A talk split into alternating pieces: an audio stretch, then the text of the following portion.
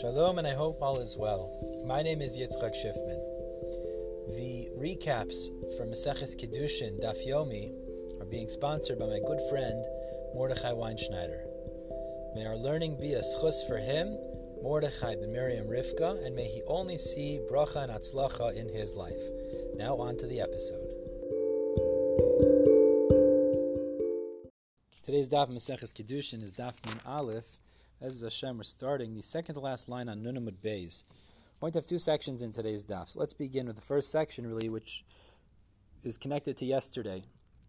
Yesterday, Rava explained to us the reason if a person's Mekadesh two women who are Arayas, like two sisters, it's not effective is based on how Rava learned, is that since the Pasuk teaches us you can't marry two women one after the other, that are sisters, for example, Kiven, since it's not bezachar zeh, it's also not effective b'vasachas. Mm-hmm. That was Rabba's psak yesterday. So the Gemara challenges, begins to challenge this psak based on a series of teachings. So we start off that um, there's a brisa that seems to say that if you take off a fifth for meiser, means you take off four parts and then the fifth is meiser, it will be effective to fix the first four out of five parts that you separated. But why is it effective if you can't take one tenth after one tenth? So you see, Rabba's principle is not true. So the Gemara answers, actually, it could be done in halves, one after the other. Meaning, if you take off one kernel of uh, grain, or for example, as meiser, and you say half of this, which is a half measure, is effective, it could be mitzdarif with another half measure. But you can't use that same svar regarding kedushin, so therefore it can't be effective of asachas as well. Question number two, why is it that Meiser Behema is effective on a tenth and the eleventh that emerge at the same time if it's not effective when you mark one as Meiser, Behema and then the next. So the Gemara says, because it could be effective in a case of error, means where he marked the ninth as a tenth, the tenth as a ninth, etc. Since it's effective there, it's also effective when you mark the tenth and eleventh as the tenth. Unlike Kedushin, which is not effective in error. Question number three, why would it be that a toda, korban toda, would be effective if you brought 80 breads? If it's not effective, bezachar zeh shouldn't be effective uh, bevasachas. The Gemara is really asking in Chizkiya's Shita, who seems to say it would be. If it can't be effective 40 after 40, then 80 shouldn't be effective either. So the Gemara answer is actually everybody agrees in a scenario where it's bevasachas. You sanctify the korban toda on 80 loaves of bread, it wouldn't be effective. The case over here is you just brought four, you brought 80 and you brought the korban to stam. According to Chizkiah, we assume he meant to bring the additional 40 as an achrayas as backup, and therefore it's perfectly effective on 40. According to Rabbi Yochanan, he meant it to be a large korban more than it's supposed to be, and that's why it's not effective. And the Gemara just finishes off and says, according to Rava, we could have explained the reason that this kedushin is not effective in our Mishnah is because it's not Misur and Labia. Because if you marry two sisters, you can't have relations with them. But nonetheless, he said, based on Rabba's principle, as a further elucidation of Rami Bar Chama, who quoted the pasuk of Isha lachosel sikach. So he said, you're not learning the pshat and the pasuk right, but the pshat and the pasuk combined with Rabba's shita could be an explanation from our Mishnah as well, that if it's not effective bezachar zeh, which is from the implication of the pasuk, also bevasachas is not effective. Moving on to the second section, which we'll pick up with what we just mentioned, this concept of kedushin that's not mesur and labia. So if he marries women, but he can't have relations with them, we have a machlaikis. Abaye says the kedushin is nonetheless binding the need. Gittin Rava says it's not, and Barahina explained Rava based on the pasuk that seems to say kiyikach ish ish uva'ala. It's only effective if it could be uva'ala, but if you can't have relations, the kedushin itself is negated. Gemara brings a series of questions against Rava now from Mishnah. So first, our Mishnah. Our Mishnah would emerge difficult on Rava because our Mishnah seems to say in the Resha that the reason it's not effective is because he tried to marry two women that are Arias, like two sisters. But that implies if he married one of the two, and you don't know which one it is, it would be effective, even though it's not Kedusha, Masir, and Labia.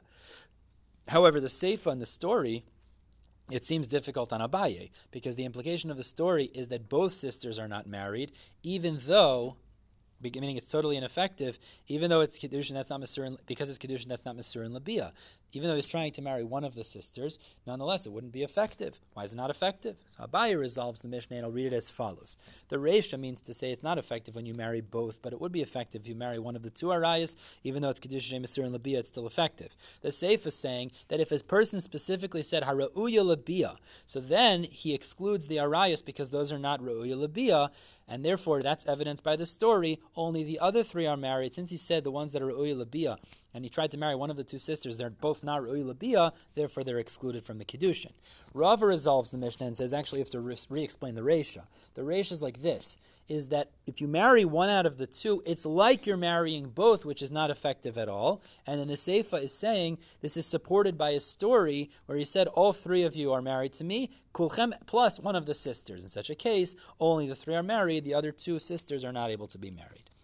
Question number two on Rava. Oh, there's a Mishnah later on Daf Samach Beis, and it says the implication of the Mishnah is if a father marries off one of his Kitana daughters, the Bogros are not included, but all the Kitanos daughters are included, even though it's a suffix.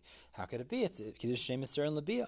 So the Gemara answers, it's talking about where there's just one Kitana, and therefore she's married off and there's only one Bogeris, and even though she made the father a Shliach, it's natural that he would marry off the Kitana, which is his mitzvah, and not the Bogeris. That's why it says the, the Kitana is married and not the Bogeris. Question number three on Rav, uh, from that same Mishnah on Samach Amud Beis, Rameir teaches that if a person, marry, father marries off a Gedola, means he has a bunch of daughters, say he has two sets of daughters from two different wives, and he stipulated on marrying off the Gedola, but it's unclear who he was referring to. It includes all the combinations besides the youngest of the younger group of daughters. The implication is, even though it's not Masur and Labia, because you can't have relations, because one of them is, it might be Achos Ishto, nonetheless it's effective. Kashan Rava. Answers Rava. Initially they knew which one the Gedola was referring to, they only forgot later. So since it was Masur and Labia, the Kedushin is effective, you need Gittin for the other three. We only forgot after the fact. And the chiddush is that we're excluding the opinion of Rabbi Yossi, who says, Lo machis inish nafsha l'sfeika, a person doesn't place himself in a status of suffix, and only the oldest would be usr. Rabbi Meir says, no, he would, and that's why all of them would be included in this isser. Question number four on Rava. Now, the Mishnah in Yavamas teaches if a person married one of two sisters and it's unclear which one, he has to give them both gittin. So, l'char, you see that it's binding, even though it's not Mr. and Labia, because it might be Achos Ishto. Answer is Rava. It's talking about where they initially knew and they only forgot afterwards. The Chiddush is the Seifa. It says if this fellow would pass away and he left two brothers, one of the brothers could do chalitza to the one sister, and the second brother could do yibum then only after the first brother does chalitza to the first sister, then the second brother could do yibum to the second sister. Chiddush is it's dafka in this order, otherwise you might have an issue of marrying achos chalutzasa, which is problematic. Question number five on Rav, we have the same Mishnah, Mishnah, Mishnah Mesachas Yivam, similar Mishnah. It says if two men give Kiddushin to two sisters, and they're unsure which one, there needs to be gittin from each. Alachar, it's Amnesty and Labia. Why do you need gittin from both? And for Rava, again, they initially knew, and then they forgot afterwards. So what's the chiddush? The chiddush is the seifa, is where these two men die, and one had one brother, the other one had two brothers. This is the chiddush. The one brother means of the one nifter, the nifter that had one brother, he'll do chalitza to both. And then the first of the two brothers of the second nifter does chalitza to one of the sisters. The second of the two brothers of the second nifter can only do yibam afterwards. Because if you do the reverse order, it might be an issue of marrying uh, Yavam Lashuk, which would be problematic. That's the Chiddush. Turning to Nun Bezimad Aleph now, and this question knocks out Rav. Actually, question number six is a Brisa Tefumi teaches that if the father of five boys who were appointed by their sons to be to, by his sons to be shluchim to marry them off to whoever they, they saw fit. Gave kiddushin to the father of five girls, and initially he said he only said one of your daughters is married to one of my sons. And it was entirely unclear from the onset which one was married to whom. All of the five need to give gittin to the five girls.